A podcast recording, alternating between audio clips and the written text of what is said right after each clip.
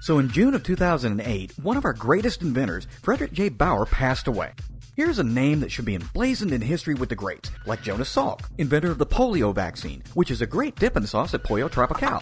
Albert Einstein, who invented the world's first movie camera and filmed the world's first porno, Sherlock Holmes, My Dick's a Foot. Oh, Watson. And Pierre Ledouche, who invented the enema bag. Hard competition, but Mr. Bauer stands up there as the man that invented the Pringles can. Thinking back, I can remember the first time I had a Pringle. It was the winter of 72 when dinosaurs roamed the earth, and Mom brought home a can. I put one in my mouth and chewed it and then looked Mom right in the eye and said, These fuckers ain't got no ridges. This is a welfare chip.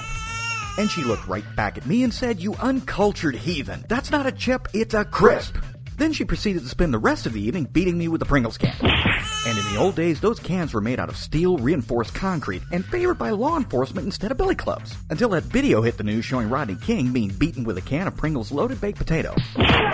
Now to me, Pringles have always tasted like someone in a trailer park tried to make a potato chip, sorry, crisp, out of any and everything except a potato. but you gotta hand it to the Pringles group for trying. They have roughly over 100 flavors. In America alone, they have 10 to 20 different flavors available at any time, including the uppity stuck-up prick-up chips, Pringles Select Gourmet line, intended to be served with a filet mignon and a vintage 1894 Chateau Mouton Rothschild.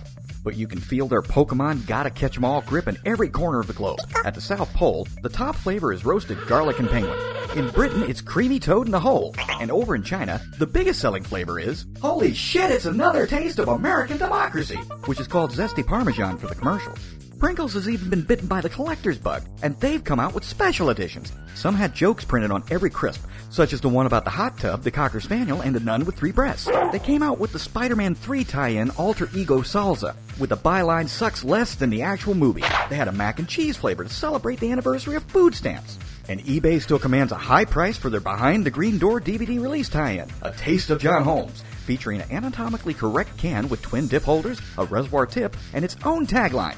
Grab something that will make you gag. the chips are pretty salty. But back to the can. Let's face it, when you empty a bag of chips, the only thing you can do with the bag is blow it up and pop it and watch your grandma test out her Depends.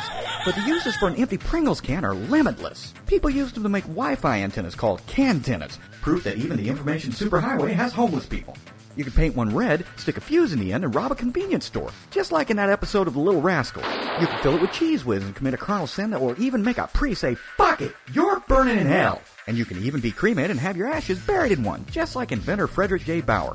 Imagine that, going to heaven in a Pringles can, then going straight to hell because you picked a flavor St. Peter hates.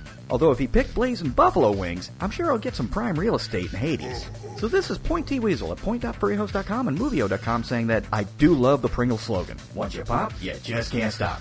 Although I can tell you from personal experience that this is a lousy pickup line in the clubs.